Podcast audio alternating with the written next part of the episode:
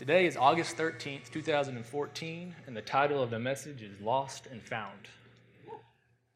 Uh, turn with me to Luke chapter 15, starting in verse 11. This is going to be the parable of the lost son. Uh, tonight, I'd like to call it the parable of the running father. there was a man who had two sons. The younger one said to his father, Father, give me the share of the estate. So he divided his property between them. Not long after that, the younger son got together all he had, set off for a distant country, and there squandered his wealth in wild living. After he had spent everything, there was a severe famine in the whole country, and he began to be in need. So he went and hired himself out to a citizen of that country, who sent him to feed the pigs. He longed to fill his stomach with the pods that the pigs were eating, but no one gave him anything. When he came to his senses, he said, How many of my father's hired servants have food to spare? And here I am starving to death. I will set out and I will go back to my father, and I'll say to him, Father, I've sinned against heaven and against you. I am no longer worthy to be called your son. Make me like one of your hired servants. So he got up and went to his father. But while he was a long way off, his father saw him and was filled with compassion for him. He ran to his son, and he threw his arms around him and he kissed him. The father ran. Now, there are many sides and characters and behind the scenes plots that have been going on that's going on in this story that have amazed the human race for over 2,000 years. But tonight, I want to focus on the running father. See, now in the Jewish community in this day, they observed the practice called kazaza. Uh, basically, when a Jewish boy squandered his inheritance among the Gentiles, if he dared to try to return home, the entire community would be waiting for him with pots in their hands. And they would break the pots before him. What was supposed to do is uh, symbolize how destructive he had been, how he had broken his relationship with that community. Y'all know, the Jewish culture, it's a very visual culture, very dramatic gestures. I mean, just think about this as this boy is coming home, no doubt already broken up and destroyed by the way the world has spit him out. He's coming home with his head laid low, walking through a sea of people, He's breaking these pots at his feet. See, again, the message is supposed to supposed to uh, portray something. So this is the brokenness that you have caused in our community. You have broken everything that is good. You have broken trust. You have broken community. And worse yet, you have broken the heart of your Father. It says, Let your damage is beyond repair. So let this be a symbol of your brokenness. Let these broken pieces be your broken life. You are not whole. You are not welcome. You are not family. You are cut off. The name of the, the ceremony, kazaza, is the Hebrew word for the cutting off. That puts a new emphasis on why that father ran to his son. Luke chooses a technical term here to describe what the father did. It's, uh, it's typically reserved for athletic contests. I mean, the idea is that he, he raced to his son, he sprinted. Now, in the Middle East, the, the patriarch of a family, a man of great dignity and honor, usually dressed in long, ornate robes. Uh, he always walked in a very slow, dignified fashion. He never ran. I mean, to do so would be beneath him. So, why? Why does the father run to the son instead of just waiting for him to come to him? Because he can't stop thinking about his broken boy. If the village gets to my boy's boy first, it will mean kazaza. It will mean brokenness it will mean shame and humiliation. And that might do him in. That might crush his heart. Could crush his spirit. I might lose him forever. Because I cannot let that happen. I have to be the first one to my boy. So that father picks up his robes and he starts running. now, the people listening to this story, they would have understood what Jesus was, was saying when that father ran. Uh, they would have understood that, that the Father was placing him himself in a very vulnerable position. I mean, he was taking on the dishonor and the shame and the indignity that should have all rights fallen on the prodigal boy. But the father, filled with compassion, lets all that humiliation fall on himself. I mean, of all the twists and turns of this remarkable story, I think this is one of the most unexpected. The father does the unpredicted and runs because that father never stopped loving that boy, no matter how far he went from home. God is so filled with compassion for you, whatever distant country you have been to. You take one step towards Him, pick up His robes, bare His legs, He will come sprinting to you. One thing that amazes me here is just how vulnerable the Father is, how, how vulnerable God is with us, right? I mean, I'm, I don't know, I'm a pretty private person. Um, I don't like to put myself out there. I don't really like to share my feelings and let them be known because that's vulnerable. I mean, having your having your stuff out there for people to to know and to judge, often like a like a scared child who's afraid to really experience true love, and uh, would never love somebody else unless I know that emotion's not going to come back to hurt me. But see, God's not like that. It's truly amazing how vulnerable he is with us. He doesn't hide his feelings from his creation, he doesn't hide his feelings from his people. Despite the fact that we continue to reject him, that we continue to reject his love and his offer of restoration. All the while, though, he's still calling us back, opening himself up to more hurt and more humiliation. Yet he is willing to do it because he knows there will be those who do come back to him. Amen. Throughout the word, I'm just amazed at how God is so vulnerable with his people. He just, the way he lays his heart bare. Turn with me to Jeremiah chapter 2. Listen to God's sincerity here. Here's God talking to Israel as a husband would talk to his wife.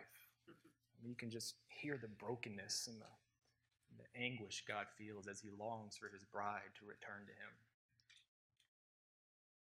Starting in verse 1, it says, I remember the devotion of your youth. How as a bride you loved me and followed me through the wilderness. Remember, this is God speaking. You know, sometimes we think of God up there as this like machine. It's totally void of any emotions. He's just controlling everything, judging everybody, has no concern at all. But listen to the words he's used here. He says, oh, I remember how devoted you were to me. Then he goes on to verse 5 and he says, What did your ancestors, what fault did your ancestors find in me that they strayed so far from me? Doesn't that sound like so many people's lives where, you know, God so connected with God. Their walk with God was so so wonderful, and you know, they come down from one of these mountaintop experiences, and they're in the valley, and they turn away towards something else. Something else entices us, and God's just left there going, "What did I do?" Skip down to verse uh, 13. He says, My people have committed two sins. They have forsaken me, the spring of living water, and have dug their own cisterns, broken cisterns that cannot hold water. So he says they committed two sins. One was they chose their sin. But I think what really broke the heart of God was they chose their sin over him.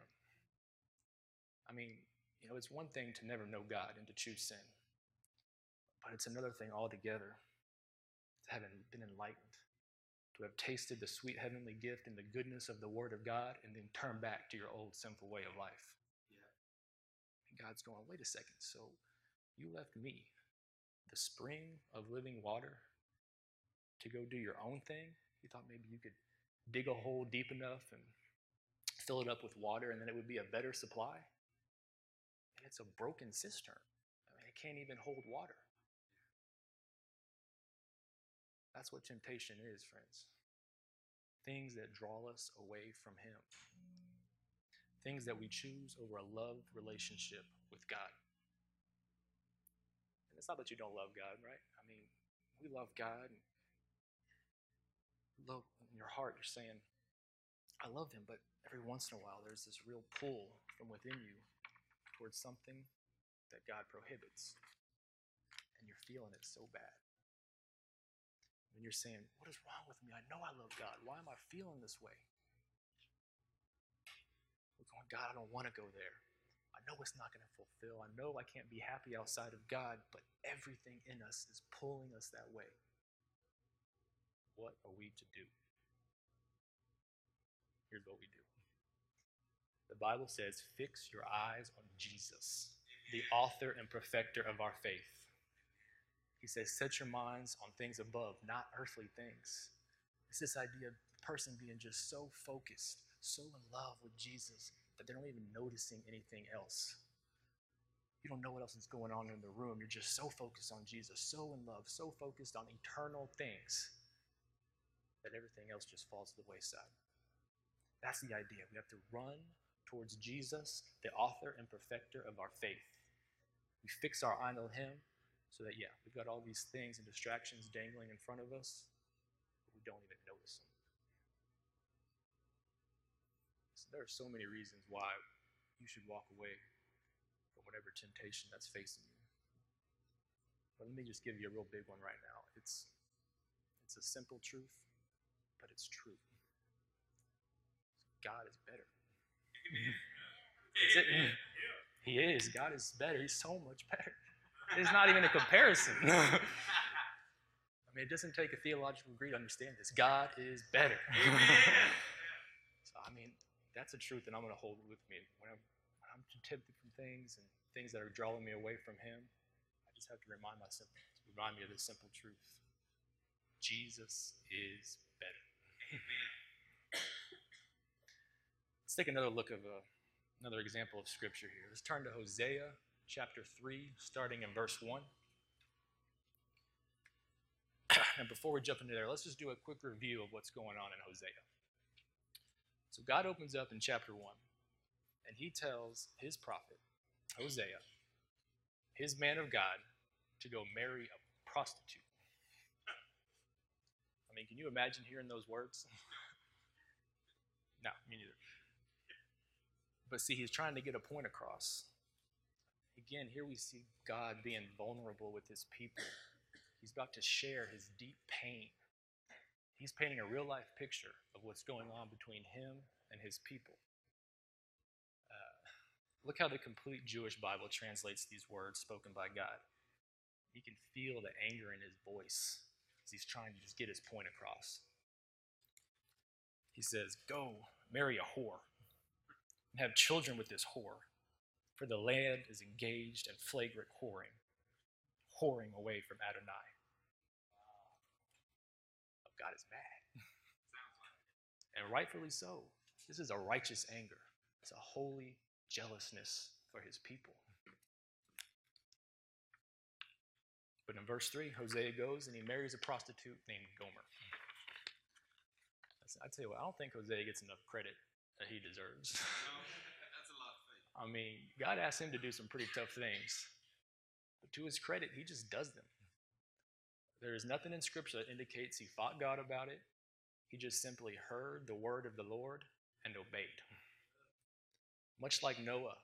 I mean, no matter how crazy it sounded, he just trusted in the Lord and obeyed.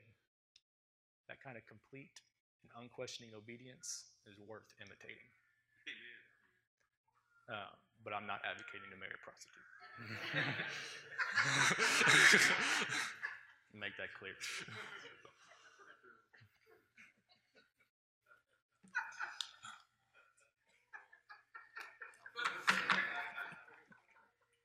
Sorry, that wasn't part of that wasn't part of the message.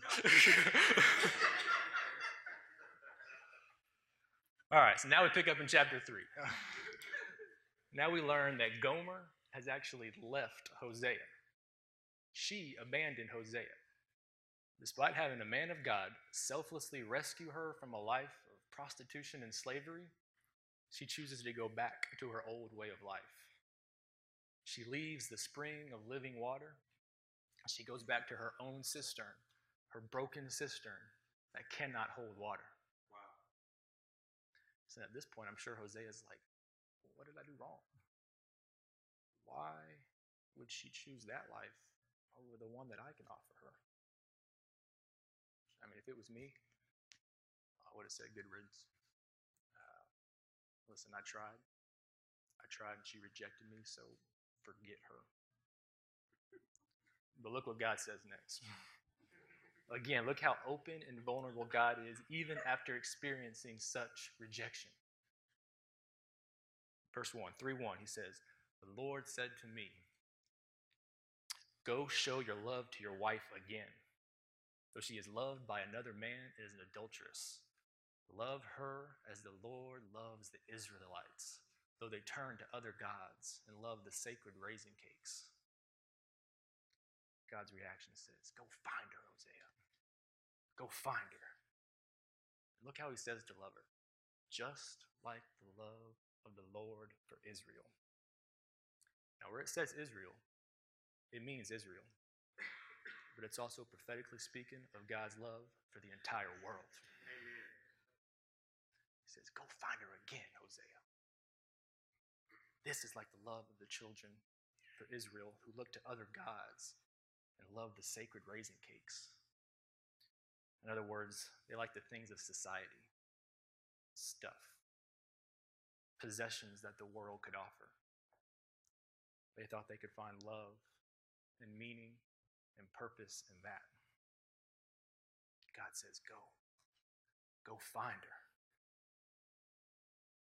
Boy, that must have been a heart wrenching process as you go looking for your wife who was a former prostitute and now who's back into prostitution, now where do you go looking for her? How messy is that search? How painful is that pursuit as you walk the streets? Streets that say, uh, you don't go to those neighborhoods. Men of God should never be seen in those type of places and buildings. But here's Hosea. Looking for who? his wife of all people. So we go on to verse 2. He says, So I bought her. Wait a second here. She's your wife, Hosea. She's already yours. What was that scene like? As Gomer is back in the sex slave industry. And I can picture it as Hosea find her somewhere on a platform, chained, naked, being sold to the highest bidder. Hosea sees his wife, the mother of his three children. And he looks and says to her pimp, uh, Excuse me, that's my wife. He says, I don't care who you think she is, this is her price. And he pays. He pays for what was already his. Wow. Psalm 24 tells us that the earth is the Lord's and the fullness thereof, the world and they that dwell therein. You see, mankind is the unique possession of Creator God. How much? And Hosea gets the money. What was that exchange like? When Hosea looks into the wife, to the eyes of his wife, no doubt she hung her head in embarrassment. Said, He's found me. I've abandoned him. I've abandoned our three children And yet he insists on buying me. Buying me. Now let's remember, there was others there that were willing to buy her. But they sought to buy her to use her. Hosea seeks to buy her to heal her. Verse 4, he says, For the Israelites will live in many days. Uh, Israelites will live many days. Now, this is where Hosea starts to shift. He starts speaking prophetically. This is really no longer about him and Gomer. It's about something to come. It's about something much, much bigger. He says, afterward, there's going to come a season. Because there'll be no king. It'll be difficult. It'll be unclear. It'll be challenging. He says, afterwards, the Israelites will seek, will return and seek the Lord their God and David their king, and they will come trembling to the Lord. Now, Israel and Judah knew what it was to fear the Lord. They were unable to keep his commands, And because of it, there was judgment and there was wrath. But there will come a day, Hosea prophesies. It says, There will come a Messiah, and he will finally satisfy and appease the wrath of God.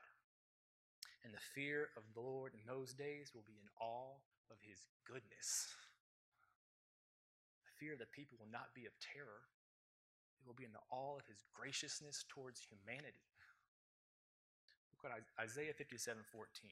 He says, I was enraged by their sinful greed. I punished them, I hid my face in anger, and yet they kept on in their willful ways.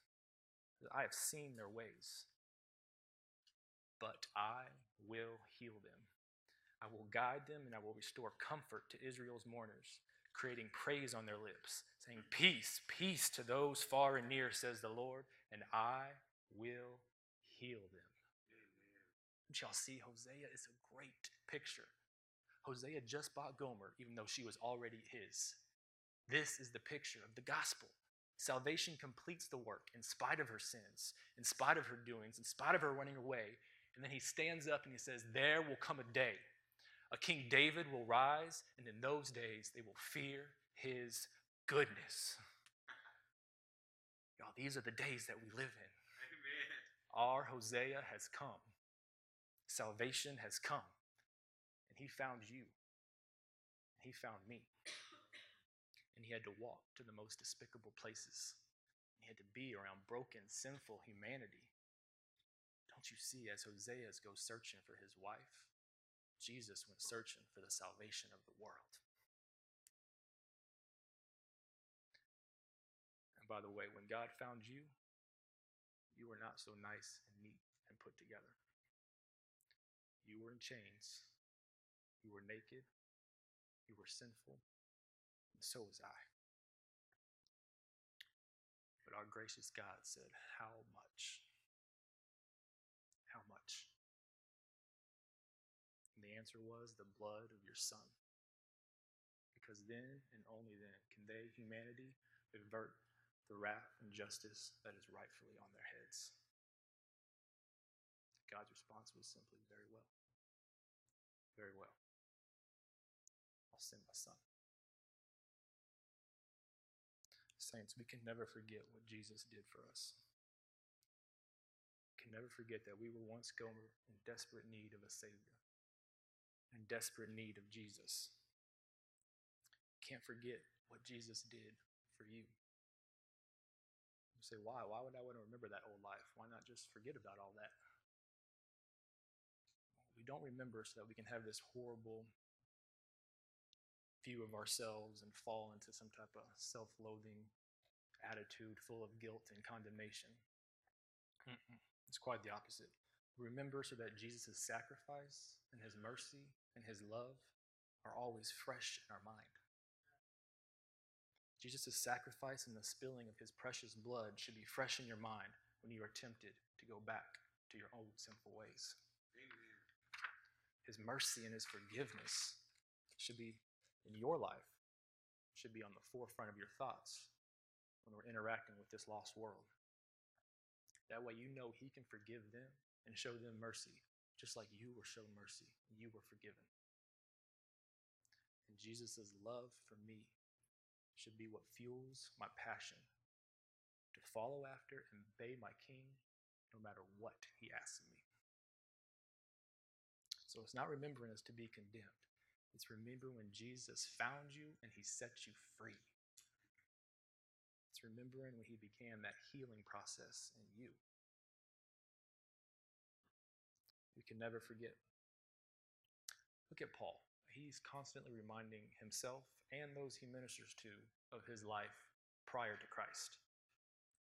Galatians 1:13 he says, "For you have heard of my previous way of life in Judaism, how intensely I persecuted the church of God and tried to destroy it."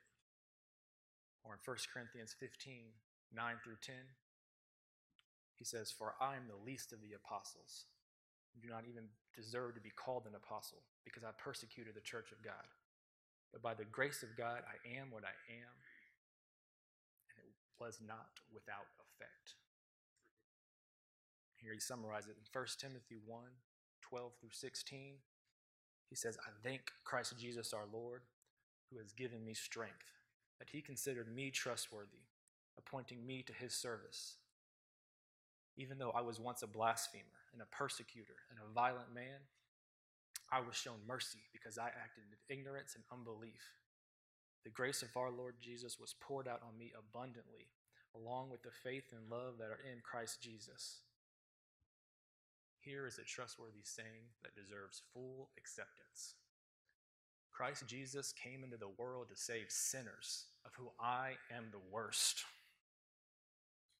But for that very reason, I was shown mercy, so that in me, the worst of sinners, Christ Jesus might display his immense patience as an example for those who would believe in him and receive eternal life. Now, to the King, eternal, immortal, invisible, the only God, be honor and glory forever and ever. Amen. Amen. See, Paul doesn't say these things to condemn himself. He's reminding himself and those he's ministering to how Christ found him in his sin, and it's what Christ did for him personally that drives everything Paul does. He knows, and we know, we are nothing without Christ. It is Christ in us who compels our actions. What does Jesus say about those who have been forgiven much versus those who have been forgiven little? Those who are forgiven much love much. And those who are forgiven little love little.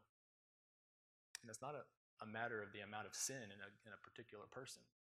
We're all monstrous sinners. It's just a matter of the amount of sin that you've allowed Jesus to find and remove from you. And during that process, you just love him that much more for it. Let's go back to the parable of the running father. Now, the prodigal son, he had his speech all planned out, right? He had his own plan of what it looked like to return to his father.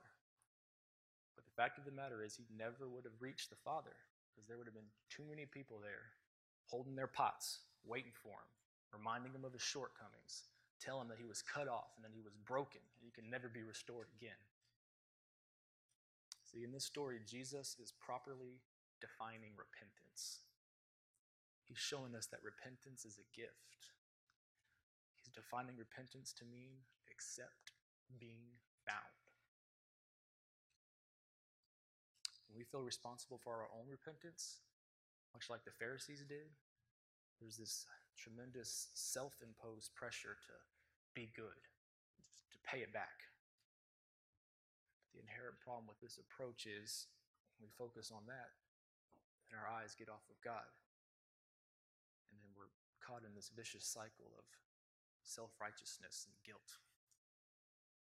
But yet, when we realize that God has taken the responsibility with joy for the finding and the restoring of us, we discover that much of what controlled us is released. When our focus is on Him and not on us, we find great freedom. The question is will you accept His gift of repentance? Will you allow Jesus to find you? And friends, it's not a one time gift. This is not a one time decision. Your walk with God, it's a lifelong process. The Holy Spirit is constantly at work in our lives, finding areas that are not submitted to Jesus, finding the sin we didn't even know we had. But don't be mistaken, it's the Holy Spirit, the Spirit of Jesus, who is finding it, not you. The hard truth is, I just often don't want to be found. I don't want to accept the repentance. I want to remain in disobedience. I want to remain in sin. When I find myself in this situation, I have to set my eyes on Jesus. I must remember what he did for me 2,000 years ago on Calvary. Amen. We must remember the great price he paid for us. The price he paid while we were his enemies. While we prostituted ourselves to this world, Jesus saw us and he bought us. And he bought us so that he could heal us. And yet often we have the audacity to reject his healing. With this perspective in mind, it's with an eternal perspective that should we look and ask ourselves, why do I reject this awesome gift of repentance? Why? When we get the right perspective, we realize that by not accepting the repentance, we are forsaking the very thing that gives us life. We are spitting out the living water from heaven and are instead drinking our own filthy water, held in broken cisterns and is unable to give us any real life. Now, saints, we are still called to action. We still have the righteous acts of the saints to perform, to seek truth, to endure, overcome for the cause of Christ. And this body is an exceptional example of persevering in the face of hardship and persecution. And our King Jesus is looking down and he is pleased with it. While, while we're doing these things, we must never forget why we're doing all that we do. Why we're even able to do it in the first place. I want to read this last verse, uh, and it's going to close my message. Please turn with me to Revelation chapter 2. All right, we are about to hear the words of our resurrected King, seated at the right hand of the Father. This is Jesus in his resurrected, glorified body, overseeing his church. He's got his aerial view, and he's able to see all, both the good and the bad. He is looking down on his beloved bride, whom he gave himself up for, who then and now is making her holy, cleansing herself with the word, so he cannot so he can present herself as a radiant bride. So as we close the message tonight, let's lift our eyes on Jesus and listen to the words of our beloved King. It says, These are the words of him who holds the seven stars in his right hand and walks among the seven golden lampstands. I know your deeds, your hard work, and your perseverance. I know that you cannot tolerate wicked people, that you have tested those who claim to be apostles but are not, and have found them false. You have persevered and endured hardship for my name and have not grown weary. Yet I hold this against you. You have forsaken the love you had at first. Consider how far you have fallen. Repent and do the things you did at first. If you do not repent, I will come to you and I will remove your lampstand from its place. Whoever has ears, let him hear what the Spirit says to the churches. To the one who is victorious, I will give the right to eat from the tree of life, which is in the paradise of God. Amen. That's a great word.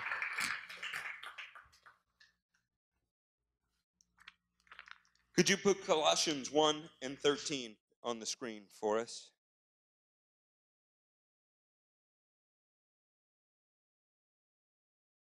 What a great word by Brother Alex. I think he loves the Lord, don't you?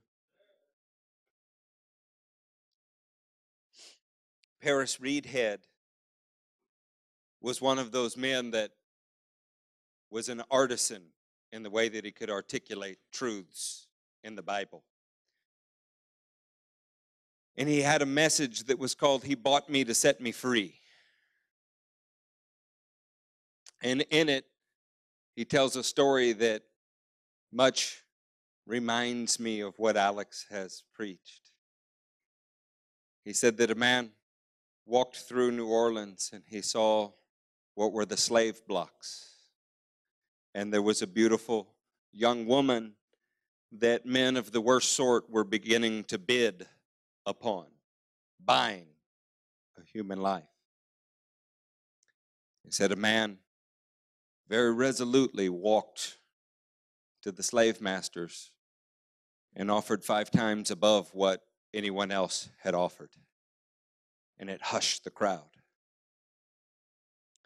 Then he went to the woman who was in chains, and he grabbed her chains, and of course she kicked and screamed and fought against, and he tried to lead her in the direction that he wanted her to go.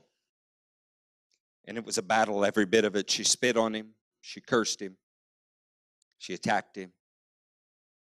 And as he drugged her to the nearest constable. He signed her emancipation papers because he had bought her to set her free. The king that we have is not interested in religious bondage. He's interested in you loving him because he set you free. For he has rescued us from the dominion of darkness and brought us into the kingdom of the Son he loves. If that weren't enough, he's given us redemption and forgiveness of sins. If that weren't enough, Exodus 19, verses 5 through 6 says, The whole world is mine. He says, Now if you obey me fully and keep my covenant, then out of all nations you will be my treasured possession. Although the whole earth is mine, you will be for me a kingdom of priests, a holy nation. He didn't just call you to himself, He didn't just buy you out of prostitution. He's elevated you to be His representative to the rest of the world. Tell me, is that a great God? Could we stand to our feet for a God like that?